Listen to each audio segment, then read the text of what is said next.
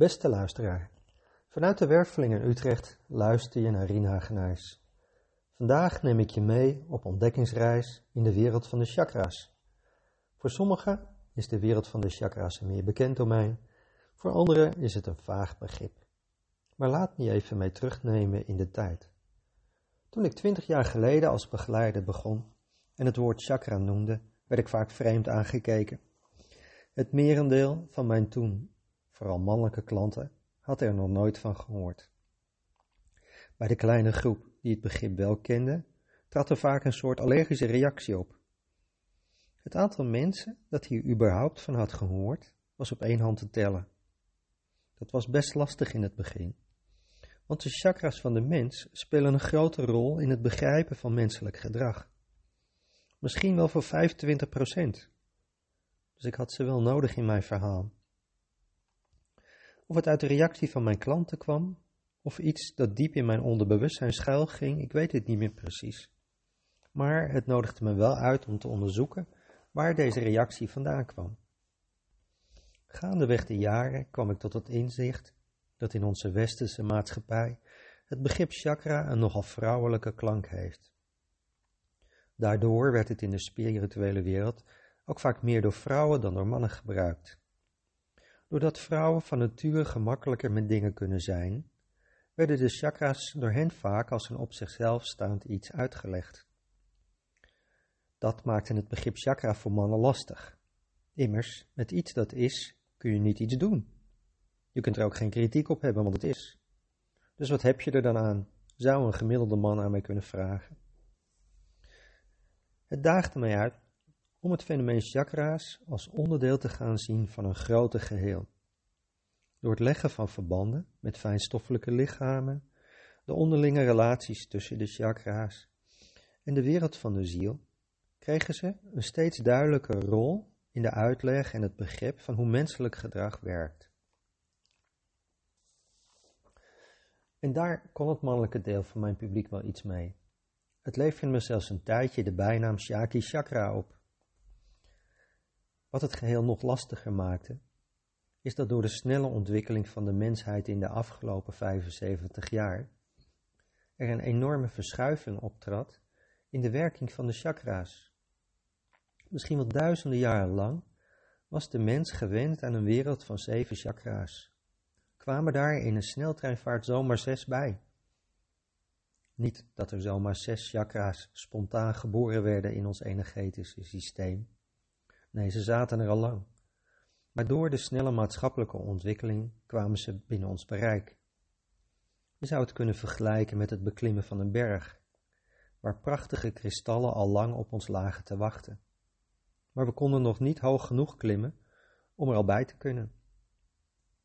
Die snelle ontwikkeling van 7 naar 13 chakra's, gecombineerd met een toch al moeizaam communicerende mensheid over chakra's, maakte deze wereld vaak tot één grote chaos. Wie er niet bekend mee is, zal nu denken, wat niet weet, wat niet deert, wat maakt het uit? Nou laat je verbazen. Enige kennis op dit gebied zou wel eens veel helderheid kunnen geven in de krankzinnigheid van de wereld waarin we vandaag de dag leven. Want wees nou eerlijk, ga jij vanavond echt je haar laten knippen in een theater had ik je een aantal jaren geleden gevraagd wat je van dat idee zou vinden, dan had je waarschijnlijk gezegd dat je me al gewaarschuwd had voor de wereld van de chakra's. Wellicht vraag je je nu af wat chakra's en je haar laten knippen in een theatervoorstelling met elkaar te maken hebben. Daarvoor zoom ik wat dieper in op een van de dertien chakra's. Vandaag kies ik daarbij voor het tiende chakra. Waarom die?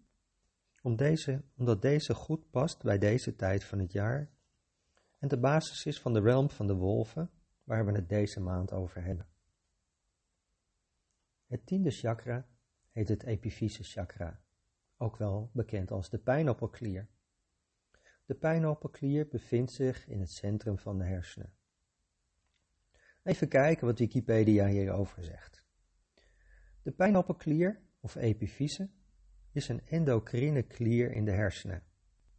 De epifyse bevindt zich onder de hersenbalk en aan de bovenkant van de derde ventrikel. als orgaan heeft het zich bij hogere gewervelde dieren, zoogdieren, ontwikkeld uit het zogeheten derde oog, kruinoog of organum pineale, zoals bij vissen, amfibieën, reptielen en vogels. Bij deze dieren is het in de eerste plaats een lichtgevoelig orgaan. Bij kinderen is de epifyse goed ontwikkeld, maar na de puberteit wordt die kleiner en bij oudere mensen is de klier vaak verkalkt en niet meer functioneel. De epifyse produceert het hormoon melatonine en melatonine speelt een rol in het dag-nachtritme van de mens. En mogelijk remt het de ontwikkeling van de geslachtsklieren tot de puberteit begint. In Oosterse filosofieën wordt de epifyse beschouwd als de zetel van de ziel.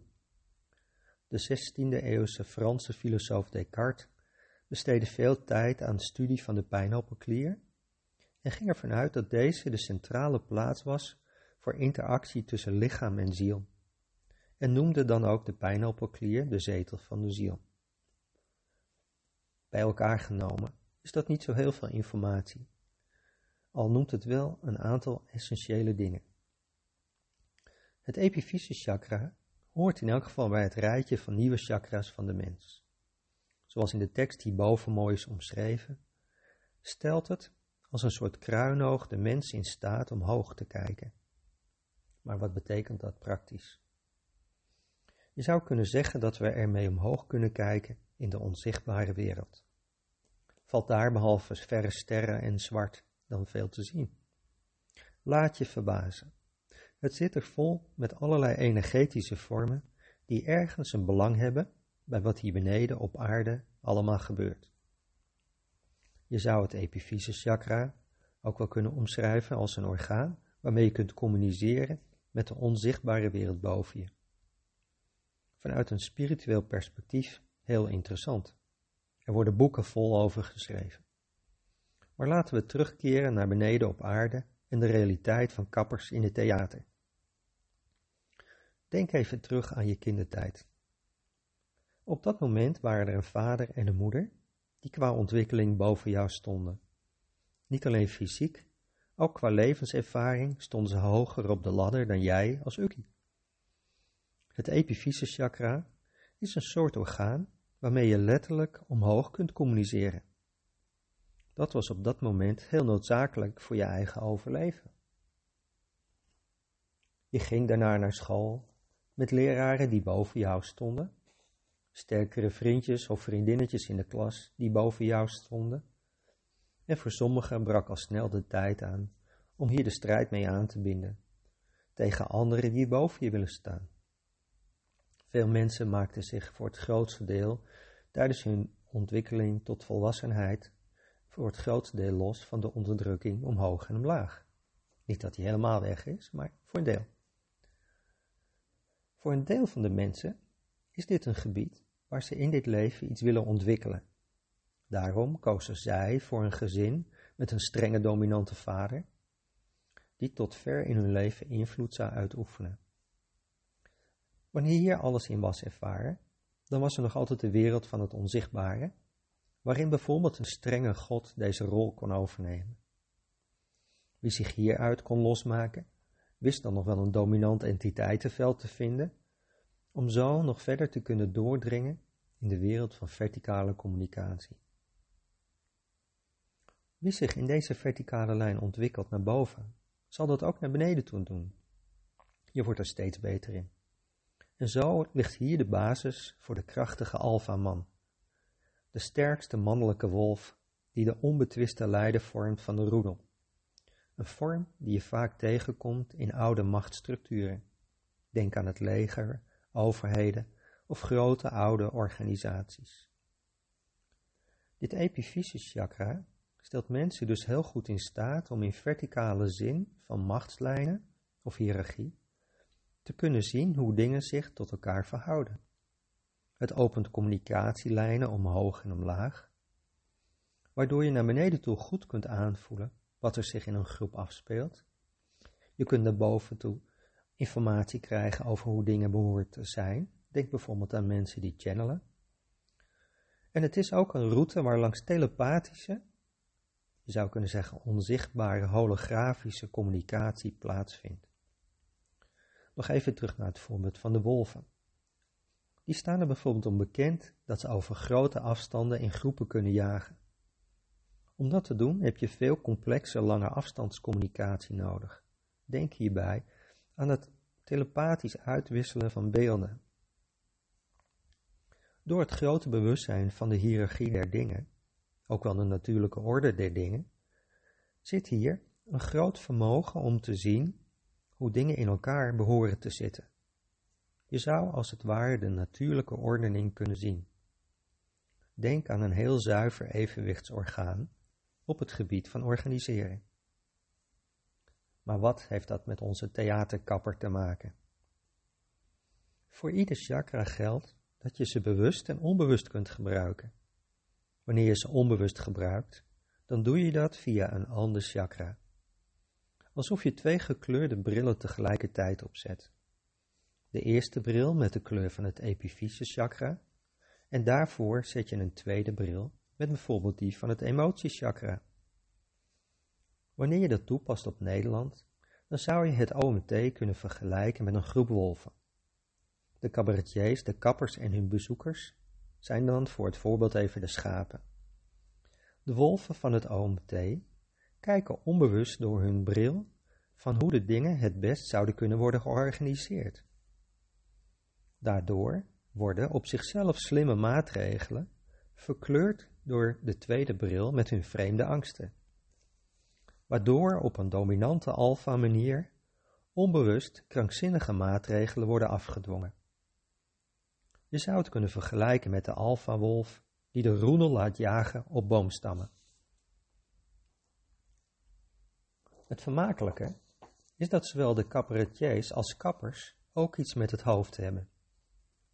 De cabaretiers zien hoe de natuurlijke orde vaak wordt verstoord en stellen dat op een komische wijze aan de kaak. Ook dat is een vakgebied waar het epifyse chakra een grote rol in speelt.